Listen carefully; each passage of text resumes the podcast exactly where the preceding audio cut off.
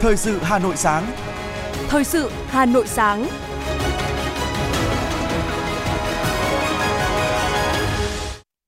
Kính chào quý vị và các bạn, bây giờ là chương trình thời sự của Đài Phát thanh và Truyền hình Hà Nội. Chương trình sáng nay có những nội dung chính sau đây.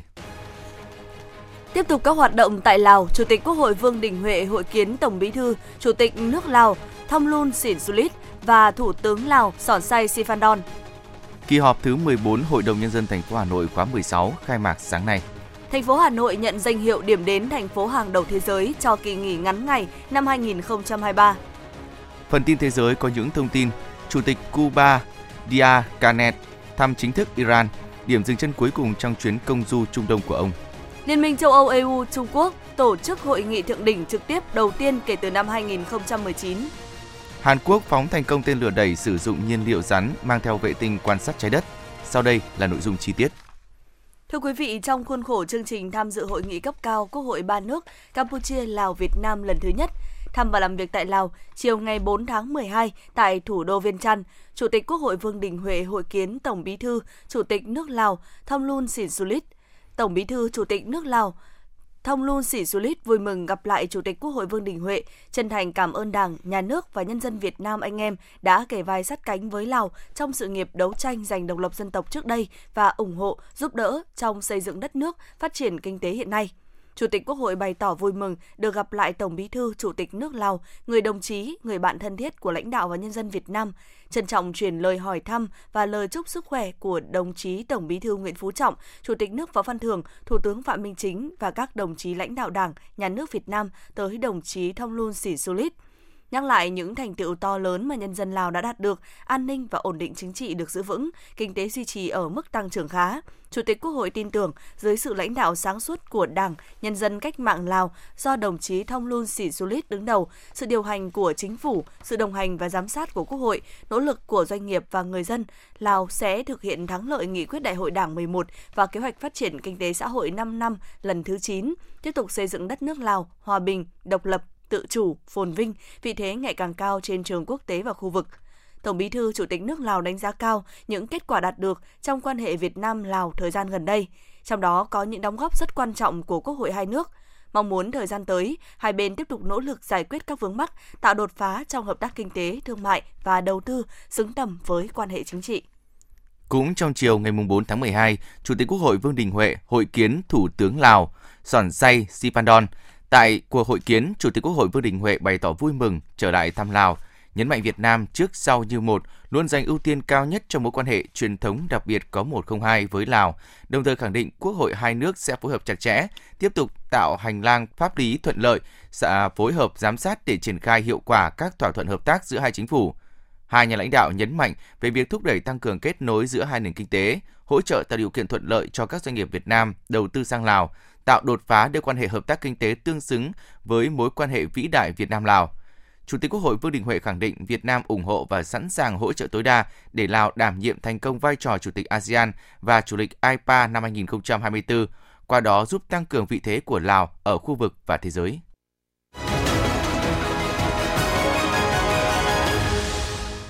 Thưa quý vị, kỳ họp thứ 14 của Hội đồng Nhân dân thành phố khóa 16 sẽ diễn ra từ ngày hôm nay,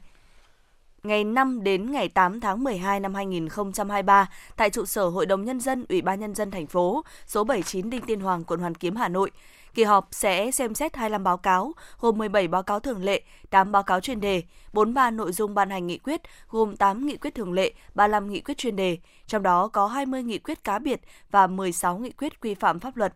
Cụ thể, Hội đồng Nhân dân thành phố sẽ xem xét tình hình thực hiện kế hoạch phát triển kinh tế xã hội năm 2023, nhiệm vụ phát triển kinh tế xã hội năm 2024 của thành phố, báo cáo công tác chỉ đạo điều hành của Ủy ban nhân dân thành phố năm 2023, phương hướng nhiệm vụ năm 2024, báo cáo của Ủy ban nhân dân thành phố về kết quả công tác phòng chống tham nhũng, các báo cáo của Hội đồng nhân dân, Ủy ban Mặt trận Tổ quốc, Tòa án nhân dân thành phố, Viện Kiểm sát nhân dân thành phố, Hội đồng Nhân dân thành phố cũng sẽ xem xét các báo cáo chuyên đề về kết quả thực hiện nghị quyết số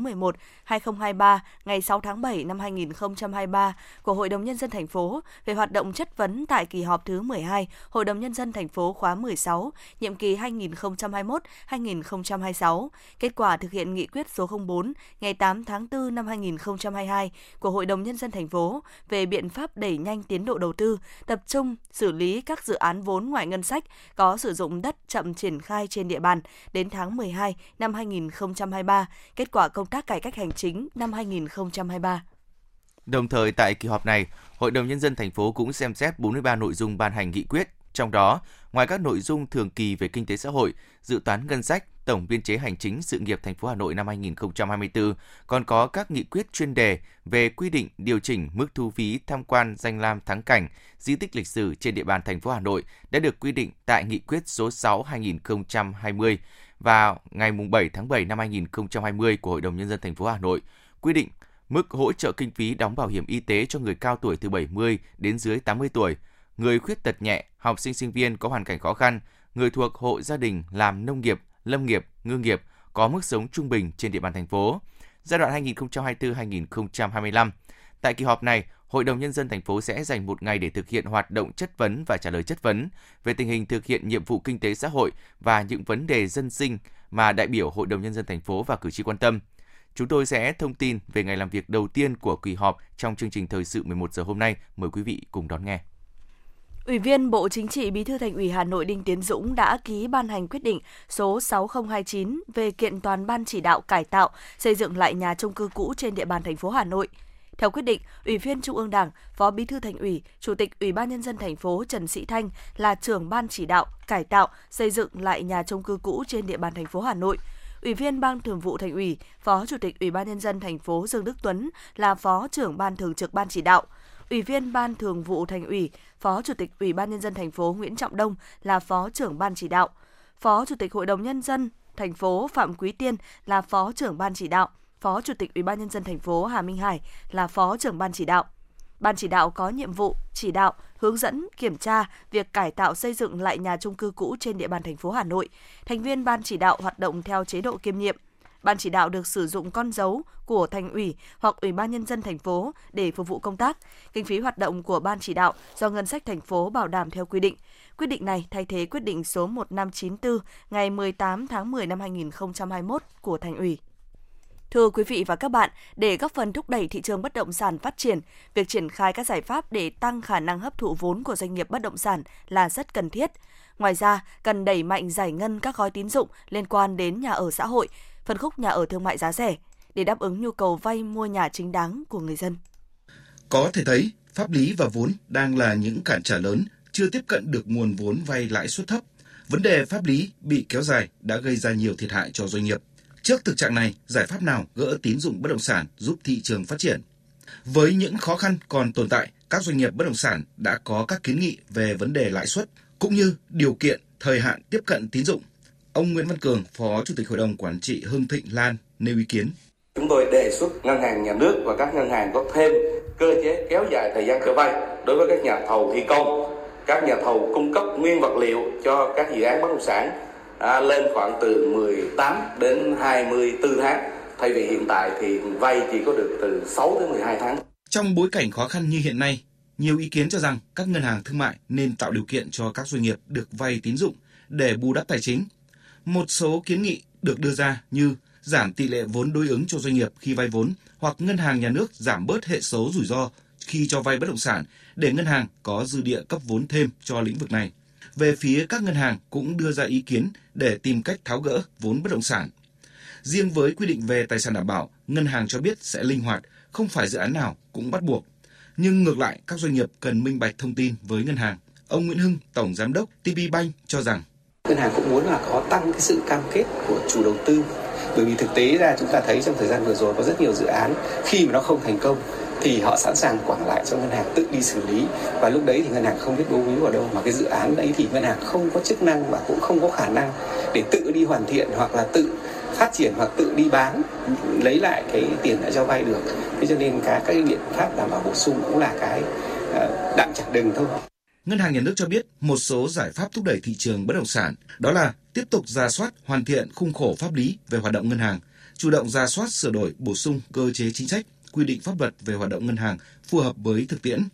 Hiện nay Ngân hàng Nhà nước đang khẩn trương ra soát, đánh giá tình hình thực hiện thông tư 03 và thông tư 06 để kịp thời ban hành các văn bản sửa đổi, tăng khả năng tiếp cận nguồn vốn tín dụng cho nền kinh tế, đảm bảo an toàn hệ thống theo đúng tinh thần chỉ đạo của Thủ tướng Chính phủ.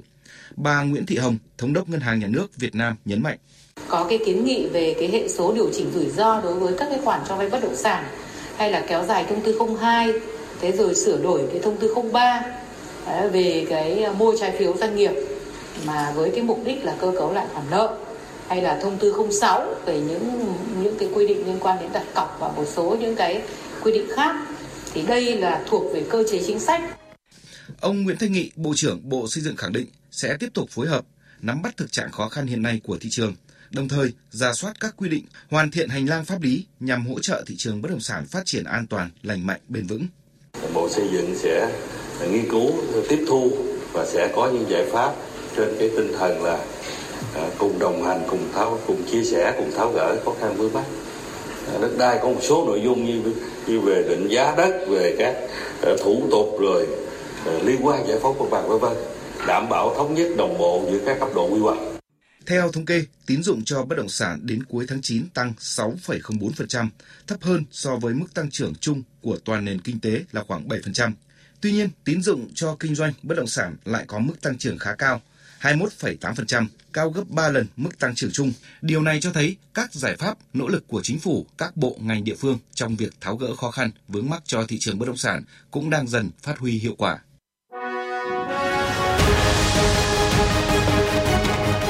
Thời sự Hà Nội, nhanh, chính xác, tương tác cao. Thời sự Hà Nội, nhanh, chính xác, tương tác cao.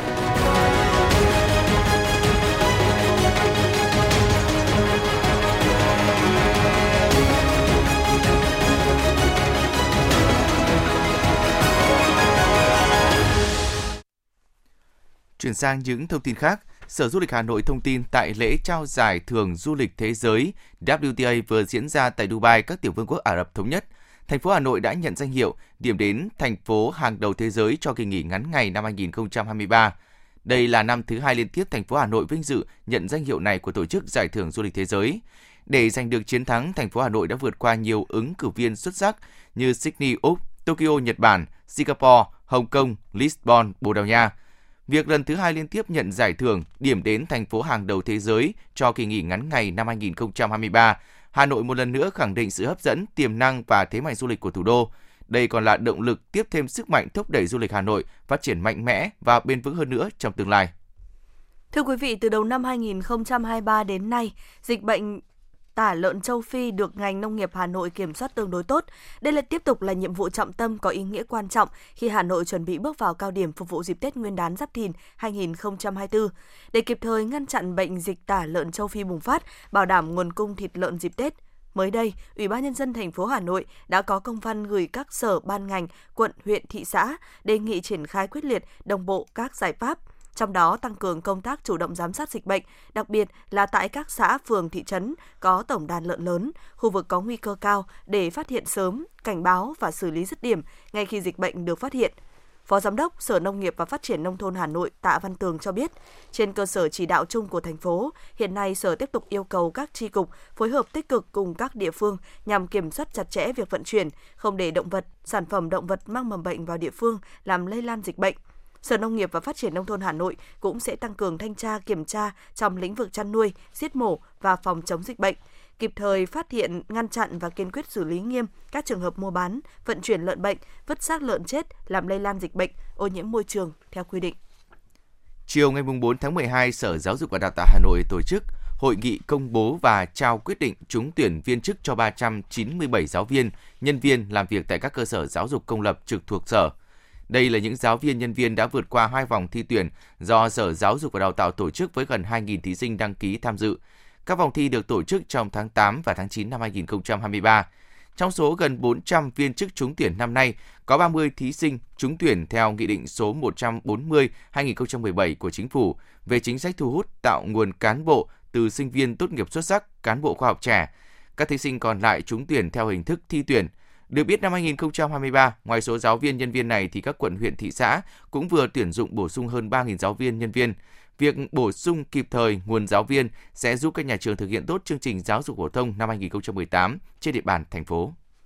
Bảo hiểm xã hội thành phố Hà Nội cho biết, ngành vừa có văn bản yêu cầu các đơn vị liên quan đẩy nhanh tiến độ triển khai thực hiện các chỉ tiêu nhiệm vụ công tác, thu, phát triển người tham gia, giảm số tiền chậm đóng bảo hiểm xã hội, bảo hiểm y tế năm 2023. Thời gian thực hiện xong trước ngày 29 tháng 12 năm 2023. Theo đó, Bảo hiểm xã hội các quận, huyện, thị xã ban hành các văn bản đôn đốc yêu cầu đơn vị doanh nghiệp trên địa bàn chuyển ngay tiền đóng bảo hiểm xã hội, bảo hiểm y tế hết tháng 12 năm 2023 về tài khoản của cơ quan bảo hiểm xã hội. Thời gian hoàn thành trước ngày 25 tháng 12 năm 2023 làm căn cứ gia hạn thẻ bảo hiểm y tế năm 2024 theo quy định. Trường hợp đơn vị cố tình không đóng, chậm đóng bảo hiểm xã hội, ngành bảo hiểm xã hội sẽ đưa vào kế hoạch thanh tra kiểm tra năm 2024. Ngoài ra, Bảo hiểm xã hội thành phố yêu cầu các đơn vị khẩn trương phối hợp với cơ quan lao động tài chính trên địa bàn thanh toán dứt điểm tiền ngân sách nhà nước đóng hỗ trợ đóng bảo hiểm y tế do ngân sách quận huyện thị xã chi trả xong trước ngày 20 tháng 12 năm 2023.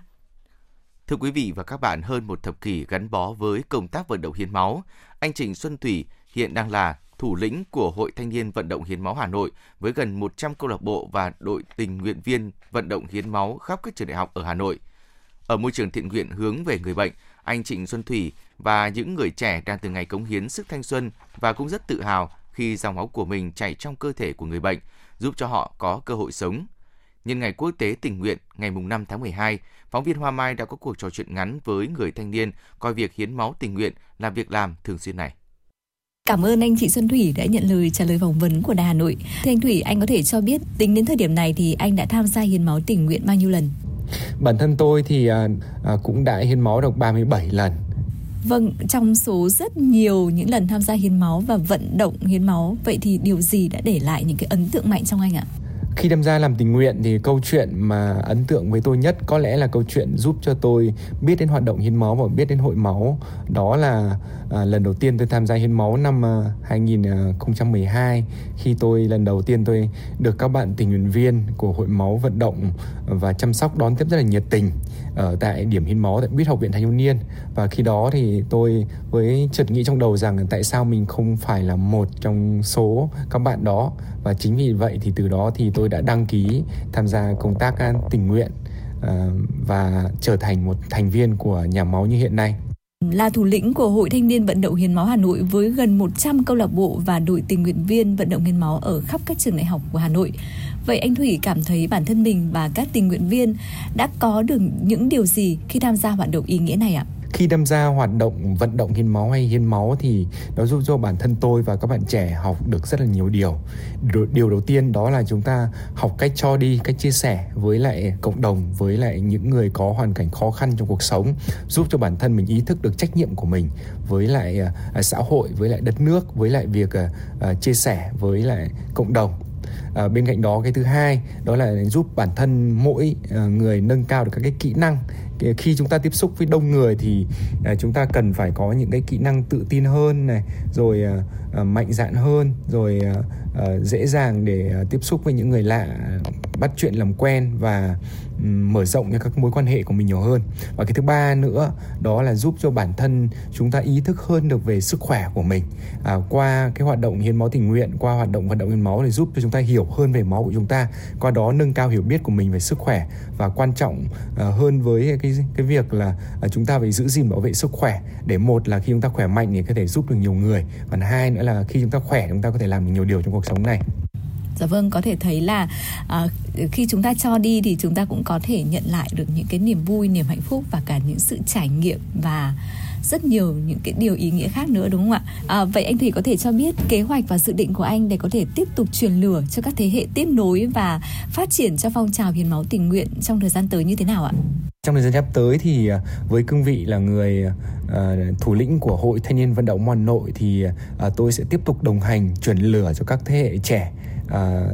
mỗi một năm sẽ có một thế hệ à, mới sẽ vào hội. Năm nay là năm 2000 à, năm các bạn trẻ sinh năm 2005 à, sẽ tiếp tục truyền lửa cho các bạn và giữ gìn cái tinh thần cái truyền thống của các thế hệ anh chị à, đi trước. Bên cạnh đó để lan tỏa cái tinh thần cái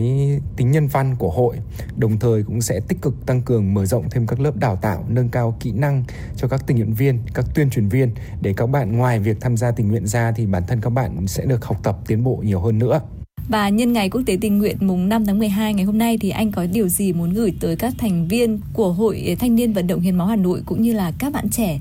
đã đang và sẽ tiếp tục với sứ mệnh là hiến máu cứu người ạ? Và nhân ngày quốc tế tình nguyện mùng 5 tháng 12, à, tôi à, à, gửi lời chúc mừng đến tất cả các tình nguyện viên uh, trên toàn đất nước Việt Nam của chúng ta. À, cảm ơn tất cả các bạn đã luôn uh, đồng hành, đã luôn uh, gắn bó, đã luôn lựa chọn cái môi trường tình nguyện là nơi để chia sẻ, nơi để uh, phân đấu, nơi để trưởng thành và mong sao các bạn luôn khỏe mạnh để à, có thể giúp đỡ được cho thật nhiều thật nhiều người hơn nữa và giúp xã hội đất nước ngày càng phát triển nhiều hơn nữa. Còn riêng đối với lại các bạn Hội Thanh niên vận động Hà Nội thì tôi chúc tất cả các bạn sẽ luôn giữ vững được ngọn lửa nhiệt huyết của chúng ta để chúng ta tiếp tục lan tỏa tinh thần của hội máu đi muôn nơi. Vâng, một lần nữa cảm ơn anh chị Xuân Thủy. Chúc anh thật nhiều sức khỏe, luôn có sự nhiệt huyết và cống hiến thực thật nhiều cho phong trào hiến máu tình nguyện ạ.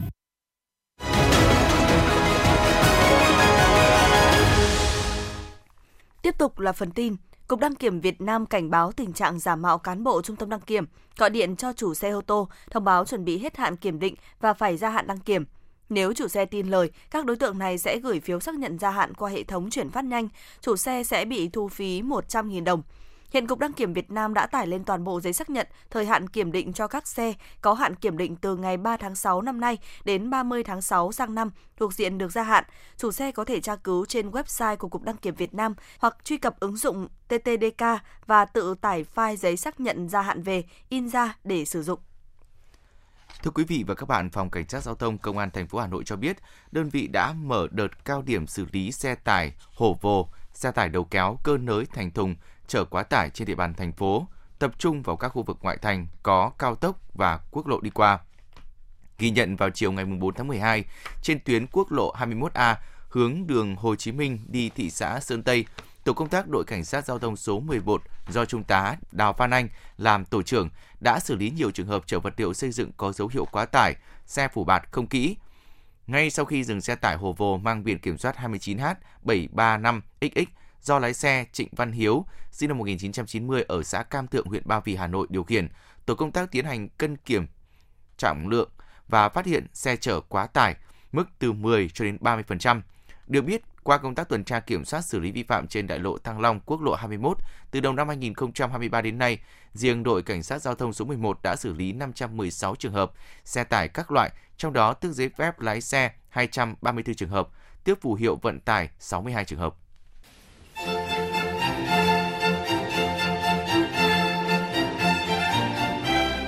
Mùa thu Hà Nội gắn với nhiều sự kiện lịch sử trọng đại của thủ đô và đất nước.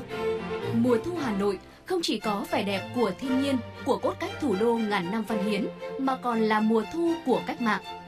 Nỗi nhớ mùa thu là chủ đề của chương trình Hà Nội Concert với sự tham gia của các nghệ sĩ nổi tiếng dòng nhạc thính phòng như Lan Anh, Vũ Thắng Lợi, Đinh Trang cùng dàn nhạc giao hưởng Việt Nam. Các tác phẩm được chuyển soạn bởi nhạc sĩ Trần Mạnh Hùng, chỉ huy nhạc trưởng Honna Tetsuji. Chương trình Hà Nội Concert Nỗi nhớ mùa thu sẽ được truyền hình trực tiếp trên kênh 1, phát thanh trực tiếp trên kênh FM 96 và trực tuyến trên các nền tảng xã hội như YouTube, Facebook, ứng dụng Hà Nội On của Đài Hà Nội. Trân trọng mời quý vị và các bạn đón nghe. Trường ca hành, bộ phim Trung Quốc được chuyển thể từ tác phẩm truyện tranh cùng tên của tác giả Hạ Đạt. Bộ truyện đã giành được giải Kim Hầu và Kim Long tại lễ trao giải phim hoạt hình Trung Quốc. Lấy bối cảnh thời nhà Đường năm 618-907 sau công nguyên, năm Vũ Đức thứ 9, nội cung sinh biến, loạn lạc khắp nơi, bộ phim xoay quanh câu chuyện về quận chúa Vĩnh Ninh, Lý Trường Ca do địch lệ nhiệt ba đảm nhận vai diễn, trốn khỏi hoàng cung, cải trang thành nam nhân che giấu thân phận, tìm cơ hội báo thù cho cha bị hoàng đế Lý Thế Dân giết hại. Lý Trường Ca trên con đường lưu vong đã gặp gỡ đặc cần A Thi Lạc Chuẩn, tên Hán là Tần Chuẩn, do ngô lỗi thủ vai. Tần Chuẩn và Lý Trường Ca dần dần thân quen. Tuy nhiên, họ đều không biết thân phận thật của nhau. Mục tiêu của Lý Trường Ca là tìm cách báo thù cho cha mẹ. Trong khi đó, Tần Chuẩn lại là tướng quân của bộ tộc đến từ Thảo Nguyên, kẻ địch của người Hán và vì vậy cũng là kẻ thù của Lý Trường Ca. Mối quan hệ của cả hai rồi sẽ thế nào? Liệu Lý Trường Ca có thể giành lại ngai vàng và báo thù cho cha mẹ của mình? Tất cả sẽ được diễn giải trong 55 tập phim Trường Ca Hành, phát sóng 20 giờ hàng ngày trên kênh 1 của Đài Hà Nội. Mời quý vị cùng đón xem.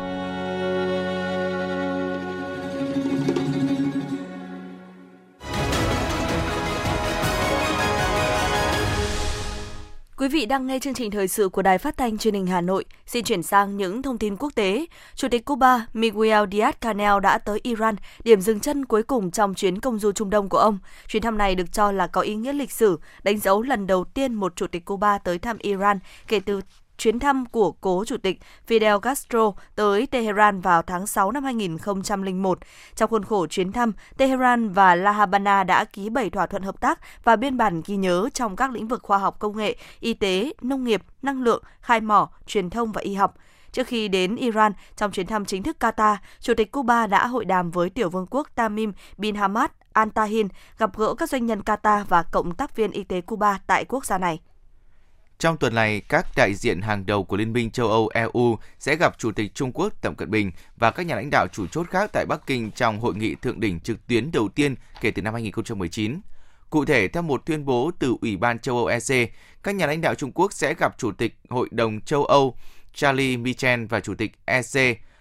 Ursula von der Leyen vào ngày 7 tháng 12 Trọng tâm của hội nghị thượng đỉnh sẽ là tình hình quan hệ EU-Trung Quốc và các vấn đề quốc tế, bao gồm xung đột giữa Nga-Ukraine và tình hình ở Trung Đông. Các nhà lãnh đạo sẽ thảo luận về cách thức đảm bảo mối quan hệ thương mại cân bằng và có đi có lại, cũng như các lĩnh vực cùng quan tâm như biến đổi khí hậu, an ninh lương thực, y tế toàn cầu và chuẩn bị ứng phó với đại dịch. Cơ quan biên phòng Ukraine cho biết 30 xe tải đầu tiên đã hoàn tất thủ tục và đi qua cửa khẩu Uriniv Donhobaychuk trên à, tuyến biên giới Ukraine-Ba Lan. Cửa khẩu Uriniv Donhobaychuk được mở lại vào lúc 1 giờ sáng ngày 4 tháng 12 theo giờ địa phương. Hồi tuần trước, Ukraine đã đồng ý một số biện pháp với Ba Lan nhằm giảm bớt áp lực tại các cửa khẩu biên giới bị phong tỏa, nhưng yêu cầu chính của các cuộc biểu tình chưa được đưa ra thảo luận. Hàn Quốc đã phóng thành công tên lửa đẩy sử dụng nhiên liệu rắn mang theo vệ tinh như một phần trong nỗ lực xây dựng hệ thống giám sát độc lập trên không gian chống lại Triều Tiên. Vụ phóng được thực hiện trên giàn phóng nổi ở ngoài khơi đảo Jeju lúc 14 giờ theo giờ địa phương. Một vệ tinh quan sát cháy đất cỡ nhỏ vào quỹ đạo ở độ cao khoảng 650 km. Đây là lần thử nghiệm thành công thứ ba về công nghệ tên lửa của nước này sau hai lần khác vào tháng 3 và tháng 12 năm 2022. Vụ phóng này là một phần trong kế hoạch của Seoul nhằm đưa năm vệ tinh trinh sát lên vũ trụ vào năm 2025 để giám sát Triều Tiên tốt hơn trong bối cảnh nước này đang gia tăng các mối đe dọa hạt nhân và tên lửa. Bão tuyết khiến 8 người thiệt mạng ở Ukraine và Moldova, hàng trăm thị trấn bị mất điện. Lần đầu tiên sau 70 năm, lượng tuyết rơi vào thời điểm đầu tháng 12 tại đây đã đạt mức giữa mùa đông. Trung tâm khí tượng thủy văn Nga đã đưa ra mức cảnh báo nguy hiểm màu cam ở thủ đô Moscow. Dự báo trong vài ngày tới, một đợt giá lạnh Siberia sẽ tràn về thủ đô Moscow và nhiệt độ có thể xuống dưới âm 20 độ C. Giới chức Tanzania cho biết ít nhất 47 người đã thiệt mạng, 85 người bị thương do lũ lụt gây lở đất ở miền Bắc của Tanzania, đồng thời cảnh báo rằng số người thiệt mạng sẽ còn tăng lên. Chính quyền sở tại cho biết là số người chết và bị thương có khả năng tăng lên. Cơ quan khí tượng Tanzania cảnh báo mưa lớn có thể tiếp tục kéo dài trong tháng 12 này.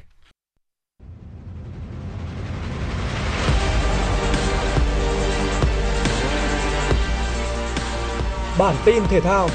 Bản tin thể thao.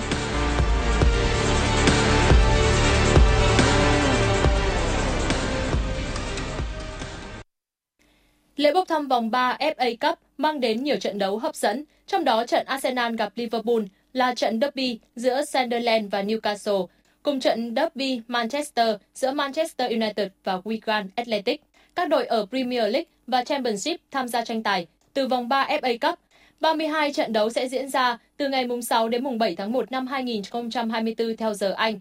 Người hâm mộ Premier League sẽ háo hức trước viễn cảnh Arsenal tiếp đón Liverpool trên sân Emirates trong trận cầu tâm điểm. Hai câu lạc bộ này sẽ đấu với nhau 3 lần từ ngày 23 tháng 12 đến ngày 3 tháng 2 năm 2024. Lần gần đây nhất vào tháng 4, hai đội hòa nhau 2-2 khiến hy vọng vô địch Premier League của Arsenal vụt tắt. Kể từ thời điểm kết thúc hợp đồng với đội tuyển Việt Nam vào đầu năm 2023, huấn luyện viên Park Hang-seo vẫn chưa trở lại với công việc huấn luyện. Nhưng những ngày gần đây, các nguồn tin cho rằng ông đang được rất nhiều đội bóng trong khu vực quan tâm. Trong khi huấn luyện viên Park Hang-seo cũng sẵn sàng đàm phán hợp đồng nếu nhận được đề nghị phù hợp. Mới nhất theo một số nguồn tin, nhà cầm quân người Hàn Quốc rất có thể sẽ trở thành tân huấn luyện viên của câu lạc bộ Hoàng Anh Gia Lai. Đây là điều hoàn toàn có cơ sở khi hợp đồng của đội bóng phố núi với huấn luyện viên Kia Tisak chỉ còn thời hạn đến hết mùa giải năm 2023-2024. Đặc biệt, sau những thành tích không tốt trong thời gian gần đây của Hoàng Anh Gia Lai, Bầu Đức hoàn toàn có thể tính đến chuyện tìm một huấn luyện viên mới về để thay. Do đó, việc chi số tiền lớn để trả lương cho huấn luyện viên Park Hang-seo cùng đội ngũ trợ lý của ông là điều không quá khó khăn. Ngoài ra, giữa Bầu Đức và ông Park cũng có mối quan hệ khá thân thiết, nên nếu họ hợp tác cùng nhau trong tương lai cũng là điều dễ hiểu. Đài khí tượng thủy văn khu vực đồng bằng và trung du Bắc Bộ dự báo, sáng nay Hà Nội nhiều mây không mưa, sương mù và rét, nhiệt độ thấp nhất khu vực phía Tây và phía Nam thành phố từ 17 đến 19 độ C, khu vực phía Bắc và trung tâm từ 18 đến 20 độ C. Trưa và chiều nay thành phố Hà Nội giảm mây, có lúc hưởng nắng, nhiệt độ tăng, mức cao nhất từ 21 đến 23 độ. Do ảnh hưởng của đợt không khí lạnh tăng cường có cường độ yếu, phát triển lệch về phía đông nên ngày 6 tháng 12, thành phố Hà Nội mưa nhỏ, gió đông bắc cấp 2, rét về đêm và sáng. Khi nhiệt độ lạnh đột ngột khiến cơ thể chưa thích nghi kịp, dễ dẫn đến sốc nhiệt, nhiệt độ lạnh cũng ảnh hưởng đến đường hô hấp, dẫn đến viêm họng, viêm mũi, thậm chí đối với người già có thể xảy ra viêm phổi. Để phòng tránh các bệnh khi thời tiết chuyển lạnh đột ngột, người dân cần giữ ấm đầu, cổ và bàn chân. Quý vị và các bạn vừa nghe chương trình thời sự của Đài Phát thanh và Truyền hình Hà Nội. Chỉ đạo nội dung Nguyễn Kim Khiêm, chỉ đạo sản xuất Nguyễn Tiến Dũng, cố vấn chương trình, chịu trách nhiệm tổ chức sản xuất Lê Xuân Luyến, chịu trách nhiệm kỹ thuật Phạm Lê Minh, tổ chức sản xuất Nguyễn Hằng cùng phát thanh viên Bảo Nhật Hồng Hạnh và kỹ thuật viên Duy Anh thực hiện. Xin chào và hẹn gặp lại quý vị trong các chương trình thời sự tiếp theo.